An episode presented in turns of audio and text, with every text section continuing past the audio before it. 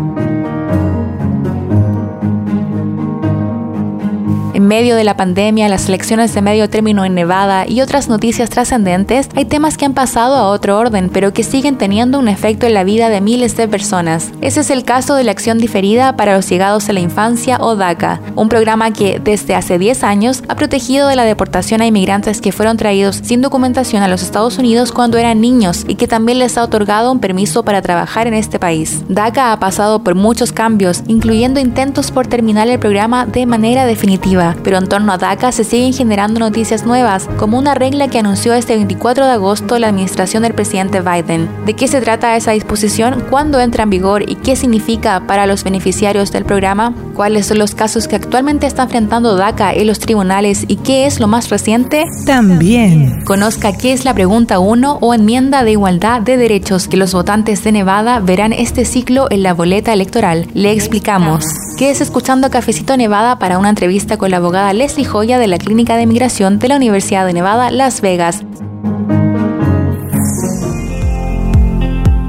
Espero que se encuentre muy bien. Gracias por acompañarnos a nombre de todo el equipo de The Nevada Independent en inglés y español. Por cierto, tenemos un podcast también en inglés que se llama Indie Matters y le invitamos a que lo escuche. Está disponible en las principales plataformas. Y bueno, también por supuesto dándole la bienvenida a este nuevo episodio de Cafecito Nevada, que es parte del sitio de noticias en internet de Nevada Independent en español con periodismo de fondo para nuestra comunidad hispanohablante y también pase la voz para que más personas nos hagan favor de acompañar cada semana con información para nuestra comunidad, temas de actualidad que también les afectan, como el que le ofrecemos en esta ocasión, que tiene que ver, como ya escuchó usted, con lo más reciente acerca del programa DACA y todo lo que esto implica, porque hay miles de beneficiarios que están prácticamente dependiendo de un hilo en cuanto a las decisiones que se tomen con lo que sucede con este programa. Ya han pasado 10 años y ellos siguen en medio de diferentes litigios que hay en los tribunales, pendientes de decisiones que pueden cambiar sus vidas y también las de sus familias. Pero de todo eso le vamos a hablar en este episodio, donde entrevistamos a la abogada Leslie Joya de UNLV o la Universidad de Nevada, Las Vegas, una conversación donde me acompaña mi colega Michelle Rindels y también le vamos a presentar la primera de tres cápsulas donde le vamos a informar acerca de las preguntas que se van a ver en la boleta electoral de Nevada. ¿De qué se trata todo esto? Le explicamos aquí en Cafecito Nevada. Bienvenidos a este nuevo episodio. Les saluda la editora asociada Luz Gray.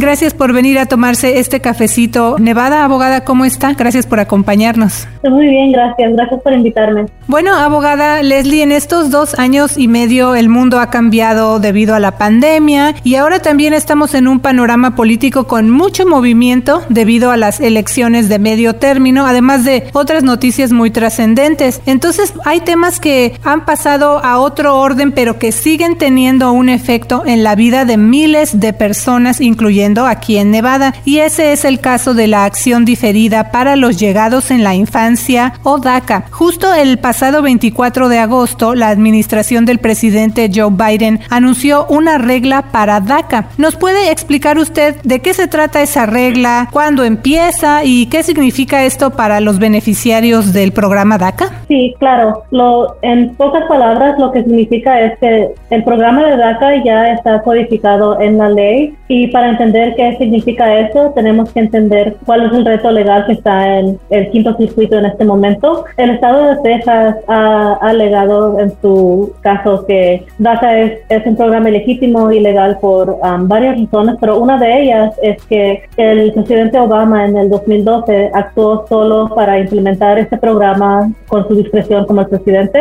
en vez de iniciar el programa con un proceso administrativo en cual le dan oportunidad a la gente de dar comentarios y tenía que actuar con más de que solamente su poder ejecutivo. Esta nueva ley quiere decir que es la manera en que el presidente Biden le contesta a ese reto, contestando que ahora sí ya han hecho el proceso que alegaron que se brincaron, ¿haz de cuenta? Y ahora, empezando en octubre, ya oficialmente estará codificado en la ley el programa de DACA. pero al mismo tiempo eso es solamente contestando una de las varias alegaciones en el caso del quinto circuito que está tratando de argumentar el programa es ilegítimo. Así que sí es, un, es una cosa buena, claro, es una respuesta parcial, pero no una respuesta completa o una protección completa del programa. Solamente quiero aclarar, eh, nos menciona usted la palabra ley, o sea, con esto que pasó el 24 de agosto, pero ¿es una ley o es nada más algo que está eh, en calidad como de revisar lo que pasó con la acción ejecutiva del presidente Obama en el 2012? Esto quiere decir que ahora DACA es parte de la ley oficial en las regulaciones federales, queriendo decir que ahora tiene un poco más protección que antes cuando solamente era una acción ejecutiva del presidente Obama. Ahora tiene como más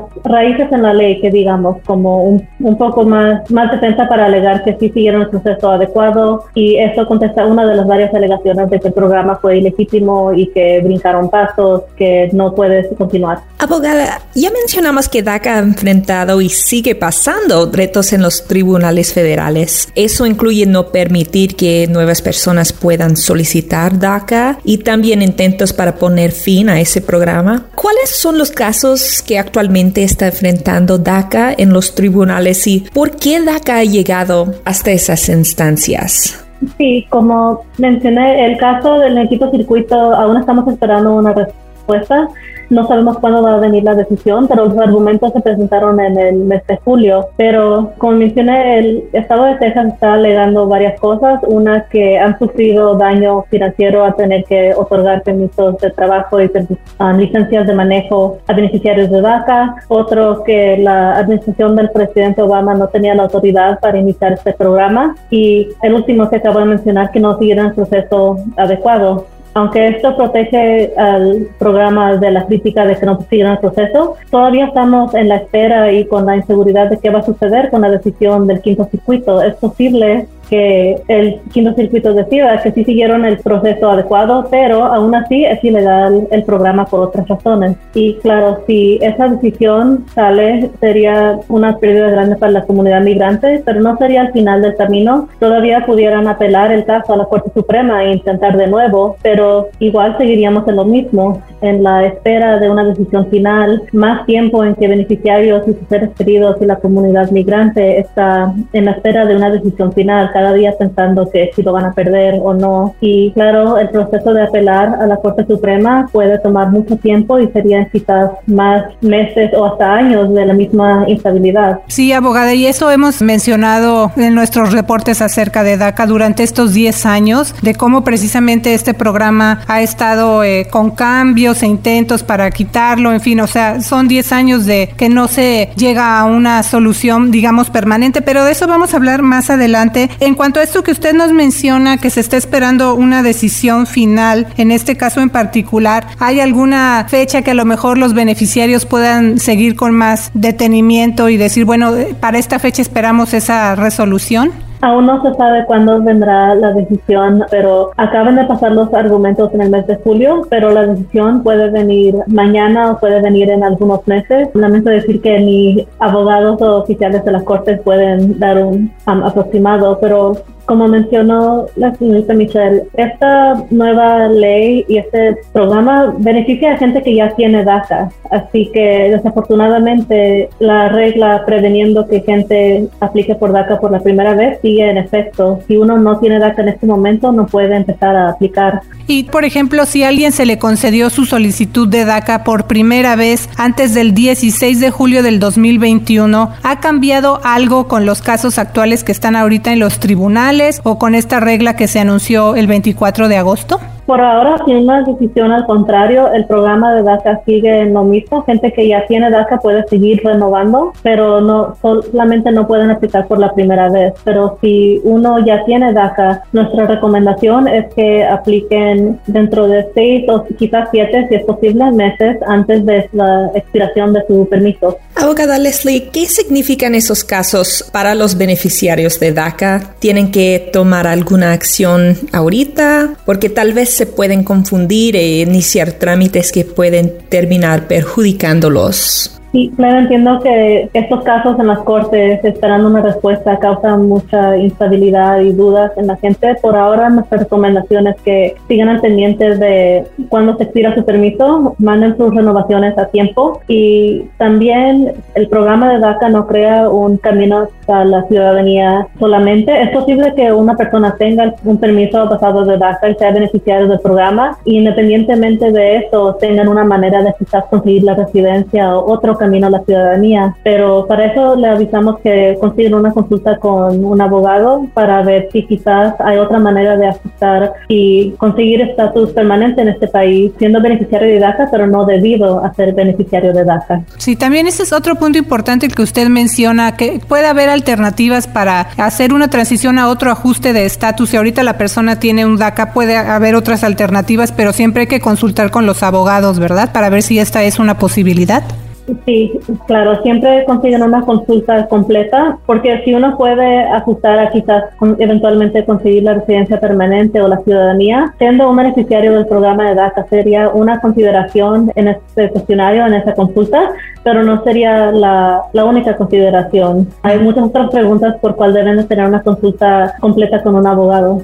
Así es. Y abogada, ¿alguno de los casos que están actualmente en los tribunales de los que usted eh, ya habló al principio ofrecen una esperanza para que DACA siga vigente ante la falta de acción en el Congreso? Sí, pero por ahora eso solamente quiere decir que el programa existe a como conocemos el programa. No cambian las regulaciones, no expanden quién sería elegible, no brindaría más recursos o mm. um, ayuda a gente que ya no lo tiene hoy en día, que desafortunadamente es un límite muy grande porque como quizás saben, uno de los requisitos es que tienen que haber entrado al país antes del 15 de junio del 2007 y claro, eso no es algo que alguien puede cambiar, así que el número de personas que califican por DACA ya es como un grupo cerrado. Así que aunque ganemos el, el caso en corte y después decida que el programa sí es legal y se puede quedar, eso solamente afectará a gente que ya beneficia como es el programa. No es un cambio que trae más recursos o ayuda a más personas.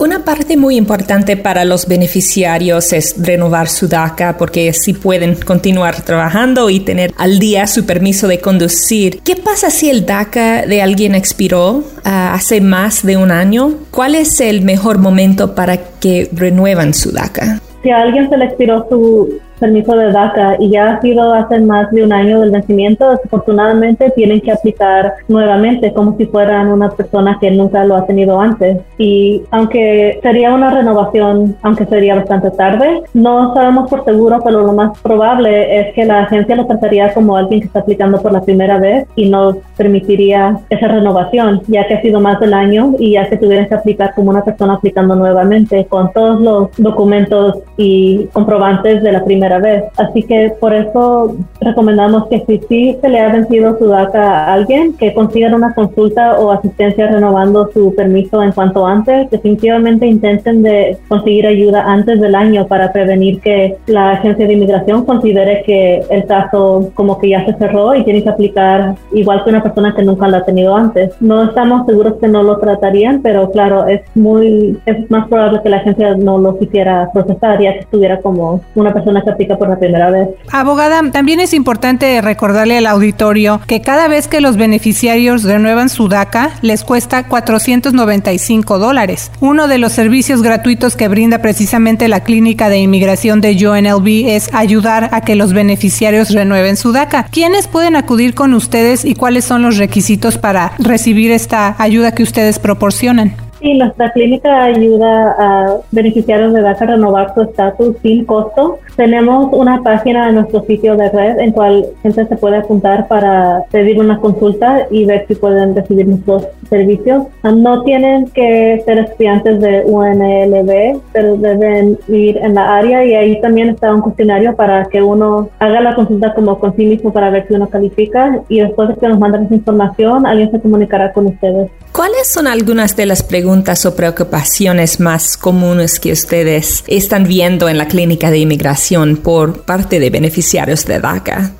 A muchas preguntas que hemos recibido involucran gente que no ha tenido DACA antes, que cuándo será el momento en cual finalmente pueden aplicar y por ahora desafortunadamente les tenemos que decir que no es posible y no sabemos cuándo esta puerta se abrirá para ellos. También recibimos muchas preguntas de que si con tener el estatus de DACA sería un camino hacia la ciudadanía, si hay algo más que se puede hacer y por eso es que pedimos que se apunten en nuestro sitio para una consulta porque de esa manera quizás también pudiéramos ver si hay una manera independiente en cual un beneficiario de DACA pueda tener posibilidades de ajustar y conseguir estatus legal. También, claro, nos recibimos muchas preguntas de cuándo deben renovar y la respuesta sigue siendo lo mismo, en cuanto antes lo más pronto posible. Entiendo que el programa de DACA, el permiso solamente vale por dos años y para poder renovar entre seis y siete meses antes de la expiración y asegurar que será procesado y recibirán su aprobación a tiempo antes de expiración, efectivamente eso solamente le da a las personas como un año, año y medio máximo con el permiso antes de tener que pagar los casi 500 dólares de nuevo. Y entendemos que es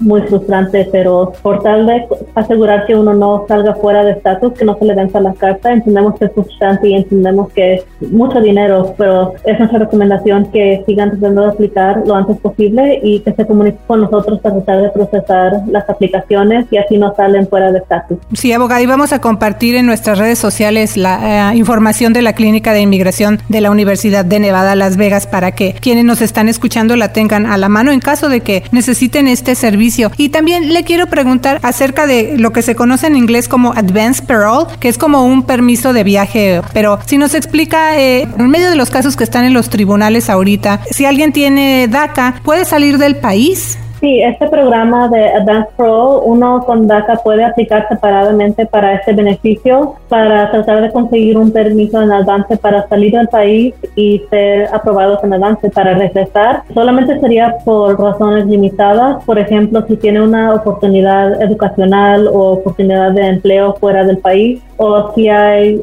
razones de emergencia humanitarias, por ejemplo, un ser querido enfermo o tratamiento médico de emergencia que necesitan fuera del país. Esta aplicación, como siempre, no es una garantía completa de que lo dejarán regresar y siempre si uno va a procesar esto debe ser con la ayuda de un abogado para preparar lo necesario para la aplicación y tratar de conseguir que se la aprueben, pero también para tener un abogado en sus contactos para cuando uno intente regresar, para asegurar de que no tendrán problemas al regreso, aún con una aprobación de este pase. Abogada, ¿puede proveer información acerca de, de dónde están las oficinas de la clínica? Porque entiendo que hay, hay más en esos días. ¿Cuánto cuestan sus servicios y quién es elegible para eso? Sí, claro. En este momento, este año abrimos una oficina nueva, nuestra oficina de asistencia comunitaria, que está cerca del área del Distrito de Arte o cerca del downtown en Las Vegas. Estamos en el 1212 Casino Center Boulevard, en el segundo piso. Y en esta oficina uno puede pedir una consulta para consultar con nuestro equipo que ayuda a estudiantes de UNLV. Y conmigo yo personalmente me encargo de casos de gente en detención del sur de Nevada. También nuestra oficina principal está en la universidad actual, en el campus de UNLV, cerca de, el, de Las Vegas.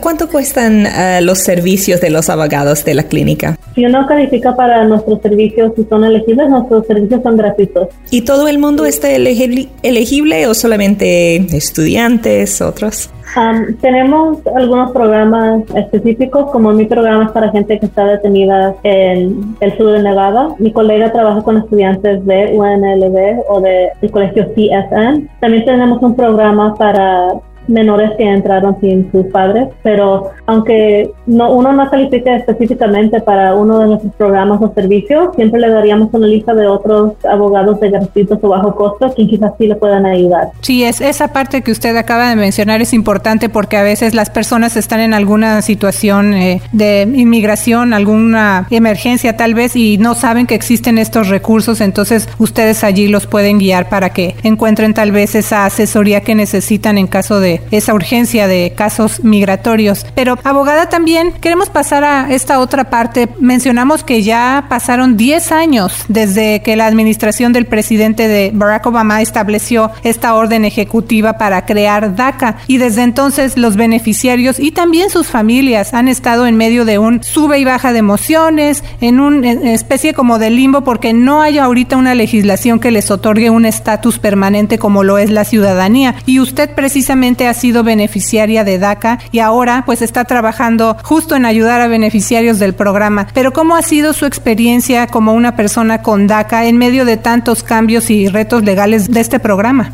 Sí, es, uno siente varias emociones al tener el, el programa. Claro, estaba agradecida porque yo tenía ahora un mismo trabajo que mi madre no pudo conseguir. Um, agradecida por las oportunidades y las puertas que abrió en mi camino hacia mi carrera, pero también en todo eso yo sé que era muy frustrante que hasta ahí llegaba. No era un camino hacia la ciudadanía, que es lo que activistas en esos días estaban pidiendo. No estaban conformes con un simple permiso de trabajo y activistas hoy en día tampoco están conformes con eso. Aún siguen luchando por más y insistiendo que aún, aún con estar agradecidos por el programa y lo que nos ha dado, aún hay mucho más que se debe hacer por beneficiarios de DACA, por sus padres con el programa de, um, de DAPA que anunciaron hace años que nunca se llevó a cabo para que hubiera beneficiado a, a muchos de nuestros padres. Y también ha sido frustrante que han pasado 10 años y no han habido cambios así más grandes, no solo para dar estatus permanente a beneficiarios, pero también que han sido 10 años en cual cada vez que uno renueva tiene ese mismo temor de que no le va a llegar a tiempo o de que van a perder su trabajo o que no sabe si,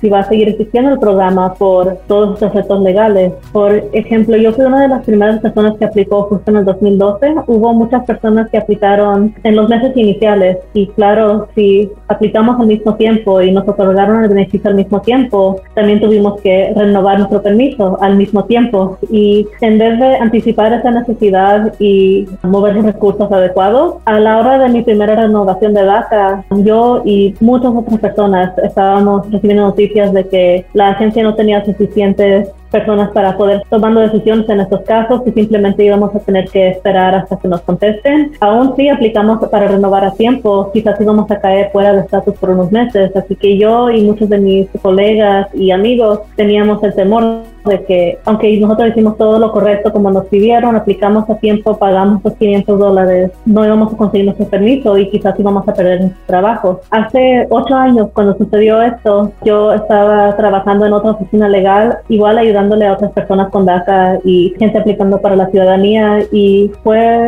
un poco humillante y muy más triste que nada, teniendo que decirle a mis clientes que quizás pronto yo tampoco estaría en la oficina porque mi permiso de trabajo también estaba en peligro. Es frustrante, como dije, ver que hoy en día, ya 10 años después de que han anunciado el programa, gente que está renovando su permiso hoy en día tiene el mismo temor de que uno aplicó a tiempo, hizo todo lo que era requerido de ellos y aún así no tienen la garantía de que les llegará su permiso en muchos casos, beneficiarios de DACA son los únicos en su familia que tienen un permiso de trabajo. A veces ellos se mantienen no solo a ellos mismos, pero también a sus padres, a sus hermanos. Son la persona que se encarga del hogar y eso es más presión y um, es más instabilidad que hace la vida de estos beneficiarios mucho más difícil y de sus familias. Cuando el gobierno no actúa y da estabilidad para beneficiarios de DACA, no solo le afecta a los beneficiarios, sino a sus familias y a sus comunidades. Por eso es que activistas y la comunidad migrante está pidiendo que hagan más, porque esto es un inicio, pero no debe ser el final, aunque todo se resuelva bien y ganemos el caso en Texas. Y como recordatorio es el Congreso y el Senado de los Estados Unidos que tiene el poder de cambiar las leyes acerca de inmigración, pero eh, hemos visto que es muy difícil políticamente para hacer eso. Tiene que tener tanto apoyo para aprobar leyes como eso y, todavía eso no, no han pasado. Abogada, ¿hay algo más que le gustaría agregar acerca de esa situación? Una vez más, les voy a recordar a las personas con DACA que por favor traten de renovar sus permisos seis o siete meses antes de expiración. Sabemos que es difícil reunir los fondos y sabemos que es frustrante tener que hacer cada año y medio, pero hay ayuda para ustedes, por favor comuníquese con nosotros y con otros recursos comunitarios y por favor traten de aplicar a tiempo. Y últimamente también quería dar un mensaje para estudiantes indocumentados que sueñan con ser abogados. Es muy difícil, honestamente, pero yo pude mandar mis aplicaciones a escuelas de facultades y me gradué y yo sé que yo no soy la única persona en la situación que fue a estudiar para ser abogada mientras era indocumentada, así que solo le quería ofrecer esperanza y echarle por respuesta a estudiantes indocumentados que sueñan con ser abogados. Es difícil, pero no imposible. Muchas gracias, abogada, por toda esta información y también por compartirnos un poco acerca también de su propia experiencia. Gracias por estar aquí en Cafecito Nevada. Gracias por la invitación, con placer hablar con ustedes. La abogada Leslie Joya, becaria del programa Immigrant Justice Corps en la Clínica de Inmigración de la Universidad de Nevada, Las Vegas, o UNLV. Muchas gracias una vez más. Gracias.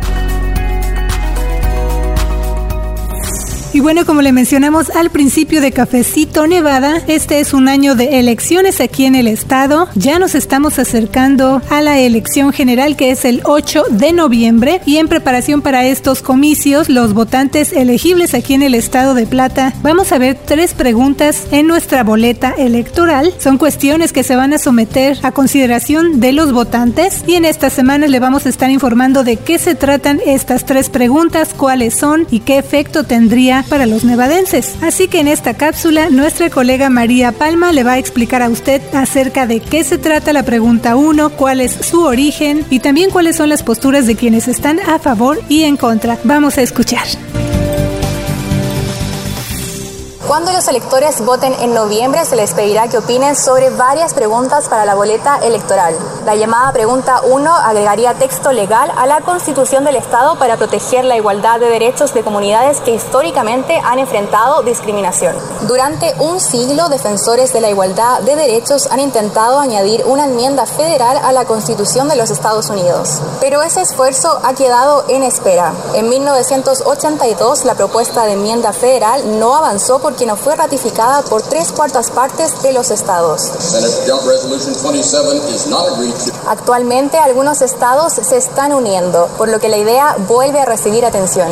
Legislatures in Nevada, Illinois, and now Virginia appear to be giving the ERA new life. Aunque no está claro si esta enmienda alguna vez se añadirá a la Constitución federal, en Nevada la pregunta 1 cuestiona a los votantes si la quieren incluir en la Constitución del Estado. El texto exacto dice que la igualdad de derechos no se debe negar o restringir por motivos de raza, color, credo, sexo, orientación sexual, identidad o expresión de género, edad, discapacidad, ascendencia o país de origen. Añadir esta enmienda ha tomado varios pasos. Legisladores estatales aprobaron la iniciativa durante las dos sesiones legislativas más recientes. La aprobación de los votantes es el último paso para las enmiendas que propuso la legislatura. Si la pregunta 1 se aprueba en noviembre, la enmienda de igualdad de derechos se añadirá a la Constitución del Estado. Gracias María por este reporte y recuerde que usted puede visitar The Nevada Independent en español en nuestro sitio de internet para ver el video donde le explicamos a detalle de qué se trata la pregunta 1 de la boleta electoral y también para que lea más información. Así que muchas gracias por habernos acompañado en una emisión más de Cafecito Nevada. Le saluda la reportera Luz Gray. Que tenga una semana llena de éxito. Y yo soy la reportera Michelle Rendells. Recuerde suscribirse a nuestro boletín semanal, es gratis y usted lo recibe directo en su correo electrónico. Nos escuchamos la próxima semana con The Nevada Independent en español. Nuestro estado, nuestras noticias, nuestra voz. Para la información más actualizada al momento, las noticias minuto a minuto, síguenos en redes sociales como de Nevada Independent en español, en Facebook, Envy Indie en español, en Instagram, Envy Indie en español en Twitter, de Nevada Independent en español, nuestro estado, nuestras noticias, nuestra voz. Gracias por escuchar Cafecito Nevada, producido por The Nevada Independent en español. Un sitio de internet no partidista y sin fines de lucro, con periodismo de fondo para nuestra comunidad. The Nevada Independent en español. Nuestro estado, nuestras noticias, nuestra voz.